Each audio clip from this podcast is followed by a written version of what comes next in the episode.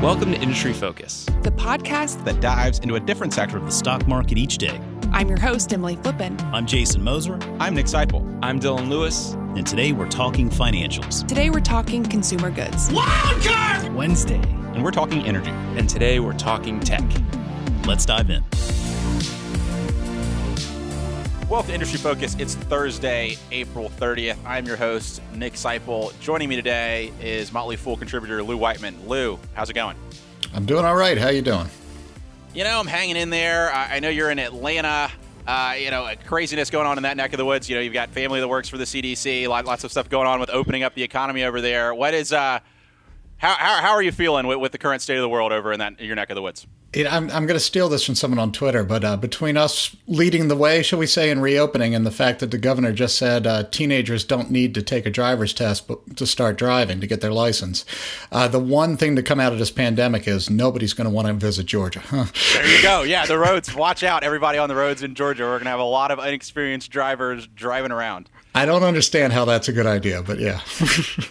All right, we've got a, a, fun show today. We're going to be diving into United Technologies. We've discussed this company a few times on the show in the context of this upcoming uh, split out uh, of, of, several different companies uh, Raytheon Technologies, Carrier, uh, Air Conditioning, and Otis Elevators are, are going to be spinning off of that company. And we got a question from Vinny asking us to dive into into some of those companies. So, so Vinny asked, said, loves the podcast. You guys are the most focused of the podcast from the Motley Fool and full of great non conventional investment tips. I'm curious if you could do a podcast on Carrier and Otis. I'm sure many of us have inherited shares from the United Technologies and Raytheon merger. I'm not sure what to make of their valuations and debt levels and whether to buy, sell, or hold them. Thanks for continuing on in the age of coronavirus, sending you a virtual Corona beer. Vinny, thanks for sending in that question. And I just want to remind everyone to find your beach in this time of coronavirus. He said sending us Corona. So uh, I, I, think I think that's an important thing. Uh, but I think one of the, the points Vinny touches on uh, of the idea of you're going to be holding these shares. Uh, you, you, held United Technologies, and now you're going to be left with shares of Carrier and Otis. It's this conundrum that a lot of people have when they own shares in a spinoff, and that's part of the reason why there's a lot of uh, famous investors that call off spinoffs as an attractive part. Uh, as, a, as, an attractive area uh, to invest in. There's one quote from Peter Lynch that says Spinoff companies are often misunderstood and get little attention from Wall Street. Investors often are sent shares in the newly created company as a bonus or a dividend for owning the parent company, and institutions, especially, tend to dismiss, dismiss these shares as pocket change or found money. These are favorable omens for spinoff stocks. That's a Peter Lynch quote. So, Lou, when you look at this, obviously there, there's a natural constituency of sellers for this stock. They, they, they get uh, this, this, these new shares that weren't in the company they originally uh, held, but there's not a natural group of people out there to buy the stock. When you get uh, you know a, a spinoff stock you know pushed to your portfolio, how do you handle those shares uh, yourself? Well, I think it's important to look at the spinoff and look at what's going on in the company leading up to it. Uh, you know, we, we talk a lot about a conglomerate discount, which is an outside looking in where uh, maybe the market doesn't fully value the sum of the parts. Um, the important thing to remember with these companies is there's an internal tension too, where you have different businesses with different capital allocation needs, different growth trajectories, all kind of competing for resources and intention inside the parent. Uh, often a unit can get neglected, or a unit, its best interests may be sacrificed for the greater good. Uh, you can't have the capital, you see an opportunity, but the capital isn't there because it's going elsewhere.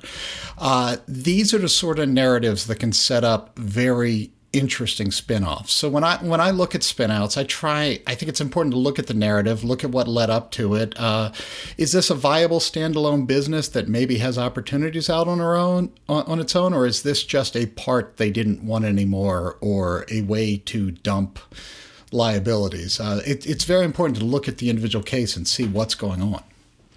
Uh, absolutely. You mentioned that increased focus, and that, that's part of another quote that I pulled uh, from Michael Mauboussin. I, a lot of people be familiar with his work. He does a lot of deep uh, research into the factors that drive uh, returns for stocks. And he says on spinoffs, as researchers who do a meta analysis, more than 25 papers in the spinoffs literature summed up their findings this way.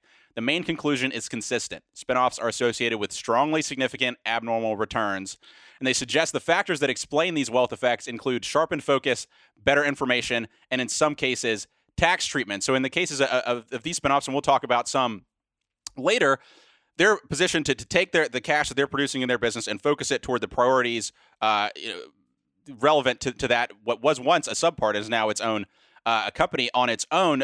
I, I do want to before we go into uh, these three companies coming out from from United, United Technologies. You mentioned cases where sometimes uh, a spinoff is some asset that the company can't find a market for. They choose to spin it out um, just to kind of get it off their books and remove that anchor uh, for, from from the core company. When you're uh, you know given uh, these new spinoff shares, how do you how do you decide or, or you know, reach the conclusion that this is an attractive company to hold on to or not? And do you have any examples of, of cases in the past where hey, this spinoff was a clear case of the company cutting loose, uh, you know, some dead weight? Sure, sure. Well, like I say, I think it's important to look at the narrative to really look at what's going on. Uh, a good example uh, from recently in the same sort of sector is uh, Honeywell Technologies. In 2018, they spun off two businesses, just like United Technologies is doing, and, and in a way, they were uh, at least a little similar. Uh, Garrett was an auto company, but uh, Resideo is somewhat similar to Carrier, and it was home t- automation tools things like that. Uh, Garrett is off 71% since the spinoff. Uh, Resideo, I think, is down over 80%. Uh, these were the the auto business wasn't where Honeywell wanted to be. They had an activist breathing down their neck. There was calls for them to find a, to sell the entire company to do something. They took two parts of the company that were maybe less attractive and basically said shareholders, it's your problem. Uh, Resideo is right now in lit- uh, I mean Garrett is in litigation with Honeywell, uh, claiming that Honeywell basically used it to uh, dump their asbestos liabilities on them.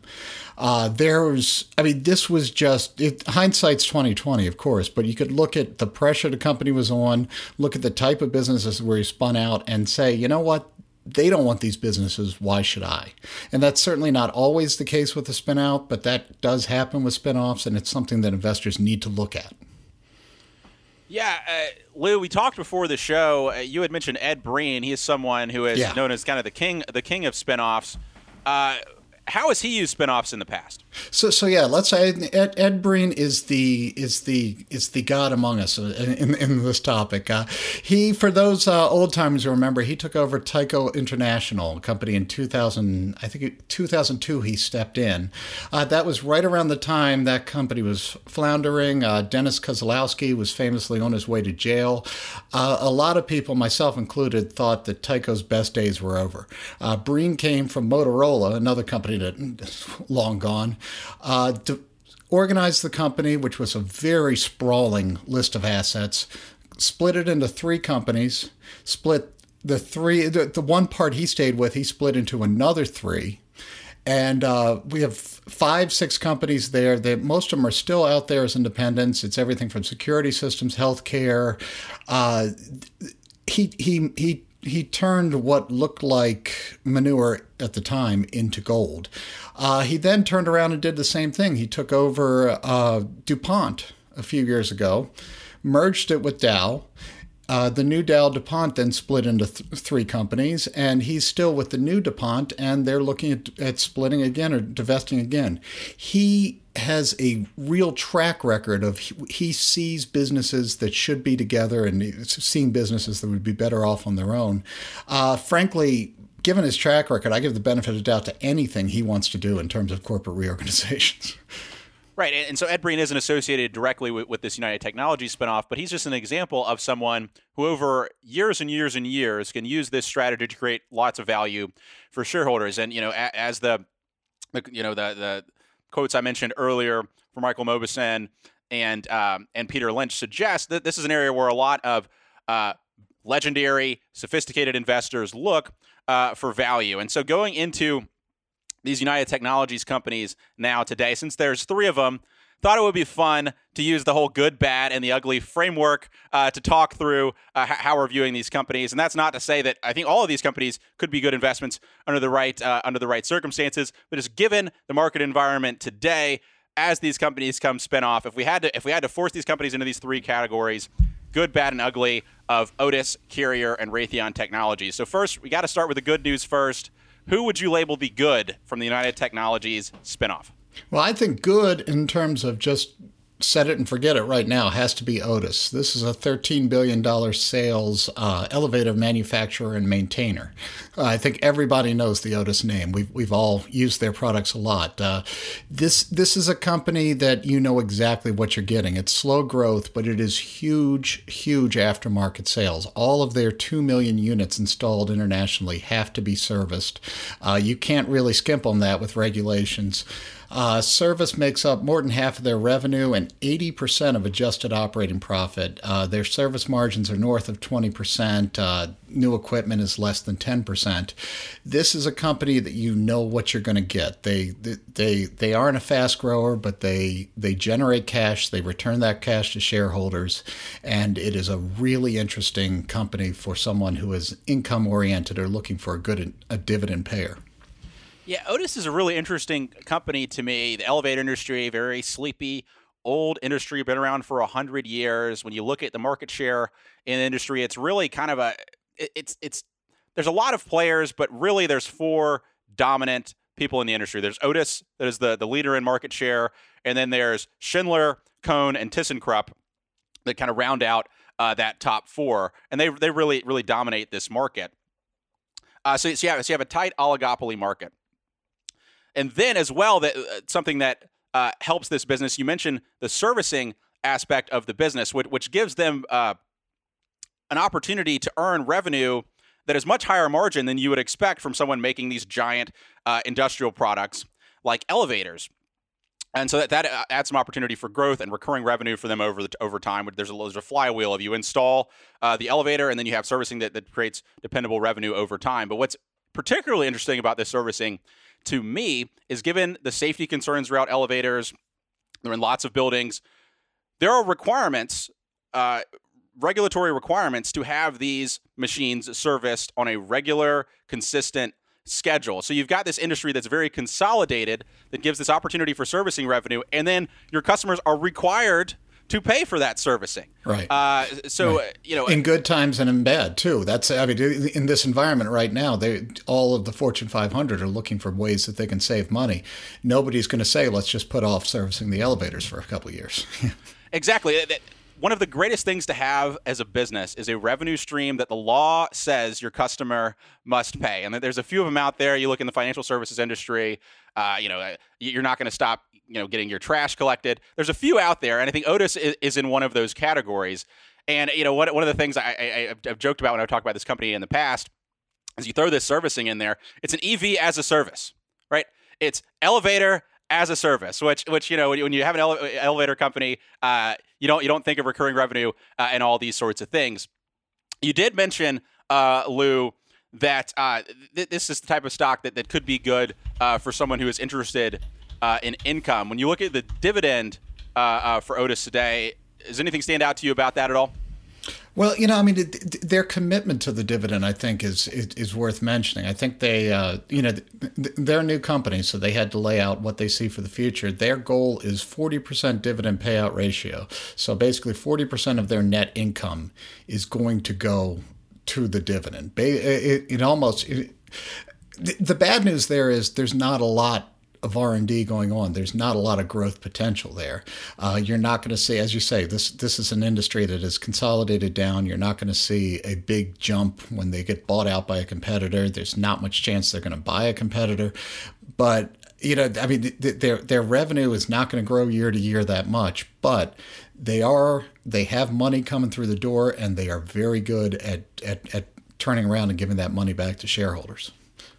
Right. Yeah. So, so particularly on the equipment side of the market, there's not going to be a lot of room for growth just because we're not throwing up tall buildings every other day. Um, there, there is there is demand uh, for, for replacement uh, on this equipment. You know, you know, as these things are getting more modern, they've actually talked about. I think there's a recent earnings call was talking about that they're, they're getting some software as a service revenue from things like these updated elevators, where if you want to be able to call the elevator for your apartment while you, on your phone while you're while you're still in the uh, in your apartment, uh, that, they, that they can charge servicing revenue. So I, I, think the, the real opportunities for them are going to be uh, another, another thing to note as well is that the servicing market is a little bit more fragmented uh, than the original equipment manufacturing market. So it's not just uh, the, these big four players that are playing the servicing market. But I think really the story uh, for, for this company is that the, the uh, you know equipment side of the market, that actually physically making the elevators, is going to be pretty steady over time. I don't think it's going to change. Where they could have some outsized returns would be if they could they could grab uh, market share. Uh, in servicing, and I think if, if you look, you know, we talked about earlier of when you come out of these spinoffs, uh, increased focus on the core business uh, can be an advantage. And I think if, if you look over the past several years, Otis has trailed uh, its competitors in sales growth, uh, that sort of thing. Uh, maybe that's because it was already very large, and so there's just there's just limits in how, how much more you can grow. But there are some prospects for this company now that's spun off independent on its own to to to maybe pick up some of that lost ground uh, on its competitors when it comes to growth rate uh, and that sort of thing. We'll have to see, but I, I think this is one of those companies that uh, you can see uh, how on its own it can be it can be a little bit more attractive uh, than when you have this asset buried uh, inside with lots of other assets because you can't really see some of these flywheels from from the recurring revenue and that sort of thing. Sure, sure. Yeah, no, and, I do think there is opportunity. I mean, they haven't, uh, China is where the growth is for the industry, and I don't think that they would consider themselves, I think they can do a better job in China with the new equipment sales, and that, of course, can trickle down to more servicing. So there is incremental growth, and as you say, with better focus, uh, th- there are opportunities. Yeah, we shall see. So moving along, you know, in our framework of good, bad, and ugly of the, from this spinoff, who would be the bad? In this framework for you, Lou? Well, with the bad, we're going to have to go with Carrier, which, uh, you know, and being in Georgia, I can't really say too much about uh, too much bad about Willis Carrier, the uh, the, the, guy who invented the air conditioner and uh, the reason we're all here. Uh, Carrier is that HVAC company uh, to this day. They uh, heating, ventilation, air conditioning, cooling.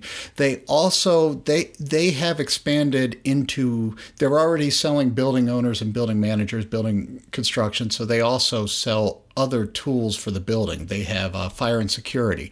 Uh, they have diversified into refri- commercial refrigeration off of their air conditioning. Uh, this is an $18 billion company. HVAC is about 50% of sales. Uh, they are pretty well diversified globally, about half of their business in the Americas, another 30% in Europe. Uh, this is also a industry that should benefit from a lot of the, the so-called megatrends. Uh, we're urbanizing, uh, which bigger buildings, uh, more commercial air conditioning systems. Uh, the middle class, the emerging middle class around the world, uh, air conditioning is not something that the, it, or air conditioning is something that you associate with people coming into the middle class. Uh, global warming both as an opportunity if the world's getting hotter, but also on the regulation side, uh, we need more efficient systems, and it's causing uh, older buildings to need to overhaul their HVAC. Uh, there's a lot going for this industry in the addressable market. Uh, unfortunately, this was also sort of viewed as the weak link inside United Technologies. Uh, this company, for one, they're coming out with a lot of debt. They're going to have about 11 billion, 11.4 billion dollars in gross debt. Uh, this is a company that was in need of a turnaround. Uh, they'll now have the attention on it. Management hopes to uh, take out about $600 million in cost by 2020 or 2022. Sorry, uh, that was prior to the pandemic, and who knows what that means now. But uh, this is a company in an interesting market, but a company that that is in need of a turnaround or is need a, a, fresh start. So, Lou, when we talked about Otis just a second ago, we, we mentioned the consolidation in the market. Are we? Is there, are there any similar dynamics at place in this air conditioning market that the carrier plays in the HVAC market? I, think there is potential there. We have seen some deals. I mean, at covering United Technologies for years, uh, I I believe they shopped uh, Carrier pretty heavily before the spinout. Uh, there's some language in some of the regulatory filings that that almost suggests that. I mean, we can't prove that, but uh, suggest that. Uh, you know, the, the, issue for them, I just talked about their debt. Uh, in this macroeconomic environment and with their debt, uh, they can't be a buyer and they're not very attractive as a as a target. I mean, I, I think they would work so well with the newly reconstructed Johnson Controls. Johnson Controls has has shed their auto business. They've shed a lot of their conglomerate. That's another interesting spinoff that we could get into sometime. Uh, Johnson Controls would fit in very well with what Carrier is doing and create a real powerhouse that that would kind of go well in this industry. It's hard to imagine that happening for a few years. I, I, I still think that could happen, but um, you know, for now, this is a industrial manufacturer in need of a restructuring and a high debt load heading into a potential recession, and that that's a tough place to be. Yeah, Lou, you mentioned that picture. Obviously, we're labeling it the bad uh, in this case. So, so of these three, probably the least uh, least excited about owning, I would say, uh, Carrier would be. However, uh, you know, we were talking before the show. Stephen Tusa, who's an analyst uh, at J.P. Morgan Chase, has, uh, has done some great work on GE over the years. Uh, came out with a note uh, a week or two ago where he called Carrier a quote once in a generation opportunity, focusing on it, on its uh, trading at a significant discount to its peers, calling out that that Carrier as a brand is very well known in its space. you know, a, a very strong. Um, company, one of the uh, important uh, tenets uh, of his once in a generation opportunity thesis, however, is that Carrier could be divesting uh, uh, some assets to get that debt picture under control. So I, I know you. I know you've read uh, some of Stephen Tusa's analysis. What are your thoughts on his arguments that this actually could be a great opportunity to buy to buy Carrier today? Well, first of all, I should say that yeah, Tusa has been right about GE every step of the way, and uh, people should follow him very closely there. And I, I, I, I, I, have all the respect in the world for him. All I'd say about his report is I think his quote was "management has to uh, has some wood to chop," was how he put it, and. Um, yeah, I, I, I think he's right. If everything goes well, uh, he, he called the balance sheet stretched today and uh, recommended divestitures, uh, recommended a lot of work. Yes, he is correct. If all goes well, if they get the debt down, maybe if they, they trim some assets, maybe if they find some opportunities, this is a strong brand and can be a good company. Uh, just there, don't don't underestimate the word if in that sentence. There, there is a lot of work to do to get there. Uh, not saying carriers should be shorted down to zero. I, of these three, though, clearly this to me this is the least attractive to hold for the next few years. Yeah, I, I, I agree with you. I agree with you very much. Uh, Lou, by process of elimination, good, bad, and the ugly. Well, we've already gone through two, so that means the ugly is Raytheon Technologies, the company uh, that is formed out of the merger of Raytheon and then the aerospace division of United Technologies. When you look at this company, why is it the ugly, Lou? This is by far the biggest of the three companies. Uh, with the Raytheon assets included, this is a $74 billion company. And interestingly enough, uh, United Technologies, we talked about Honeywell was the target of activism. United Technologies was too. Uh, Bill Ackman was very much involved in what was going on. And um, Ackman really liked the aerospace business and really didn't want to see the Raytheon deal done because he thought we were going to dirty this commercial business with a lot of uh, defense business. And uh, boy, has the world changed in, in, a short amount of time there. Uh, United Technologies makes Pratt and Whitney engines. Uh, we know that very well. A few years ago, they bought uh, Rockwell Collins, so they also are very big in commercial, especially interiors, but also the cockpit systems for uh, defense applications. Uh, Raytheon was missiles.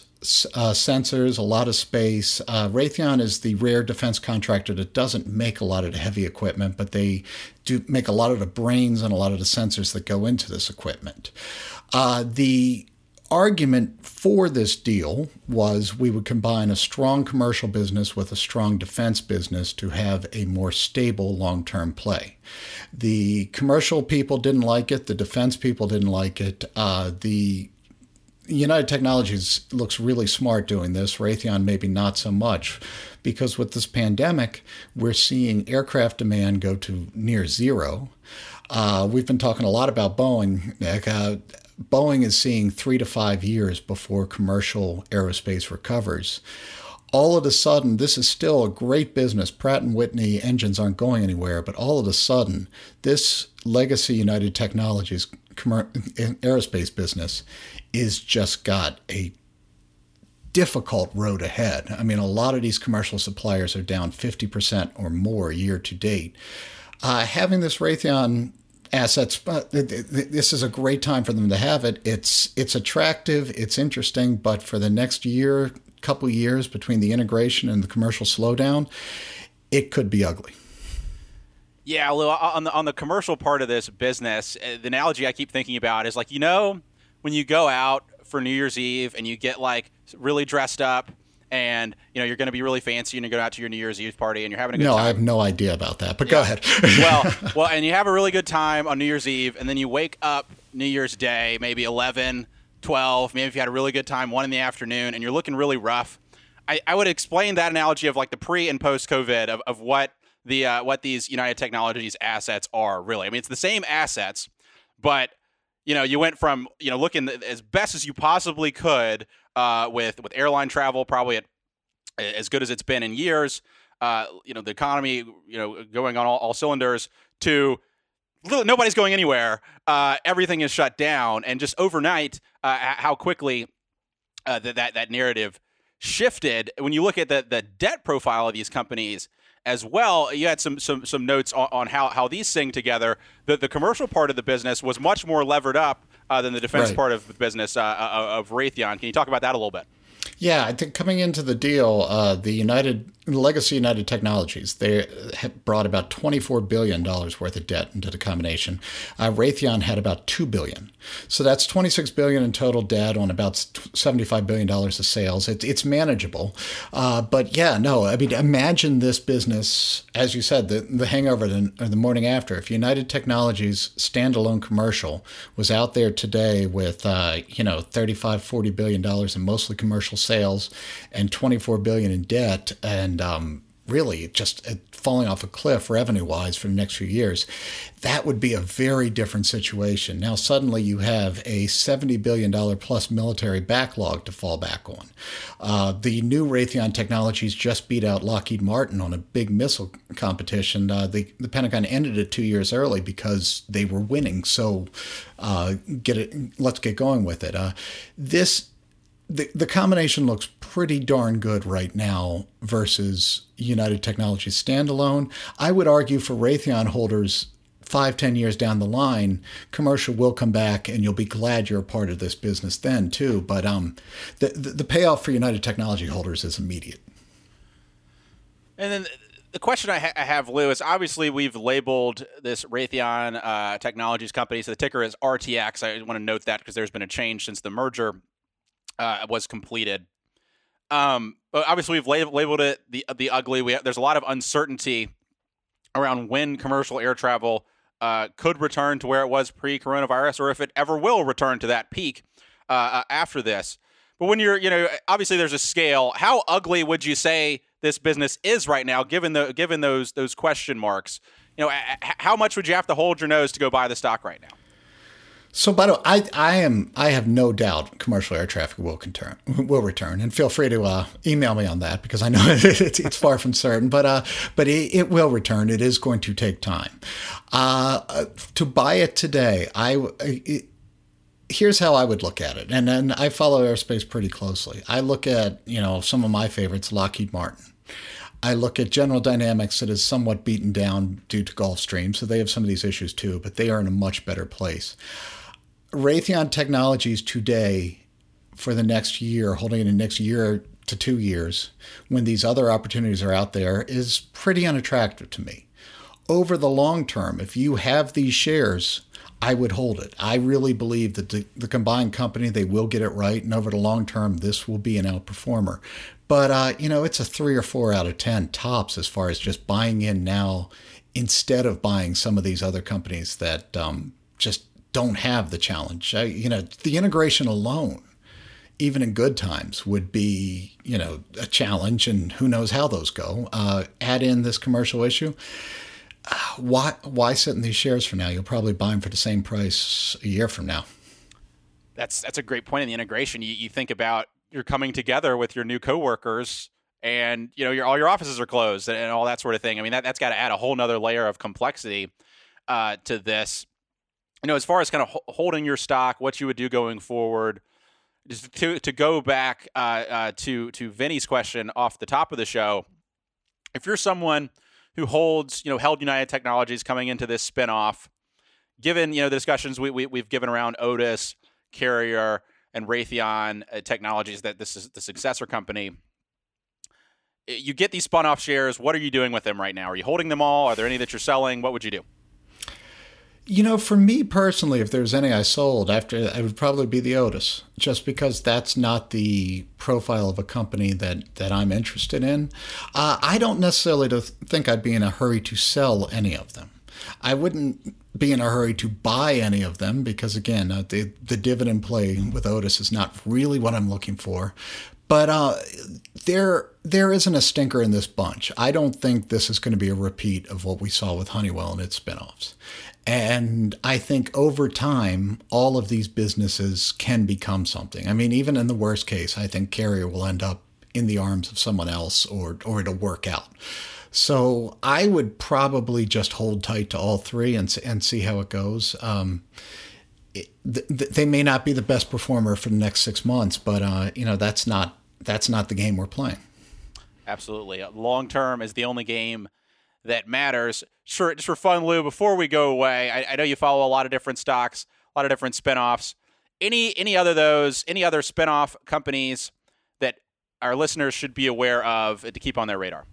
So here's one for the radar only because you should not buy this company right now, period, uh, today, based on what we just talked about with commercial aerospace. But it's a company called Howmet Aerospace. HWM is the ticker. And uh, you don't know this company, but you know its legacy. Uh, Alcoa, the aluminum maker, last decade had this idea that they wanted to get into more finished products. So in- instead of just making the raw material, they bought up a lot of companies that make things with uh, aluminum, including a lot of aerospace assets. That didn't go so well, so they spun that off into something called Arconic, which also didn't do so well. So now Arconic has split in two, and Howmet is the remaining aerospace businesses. They were always good assets. The uh, guy in charge of Alcoa, way back when they put it together, did a terrible job integrating them. This is a turnaround story and a bad environment, but long term, I really like the assets they have, and it should have worked out. But with better management, quite frankly, it would have worked out better back in the beginning. And I think there is great potential for this business. I just don't really have any desire to buy into a commercial focused aerospace business until we have more clarity about what's going on. All right, so Howmet Aerospace. Can you give us that ticker one more time?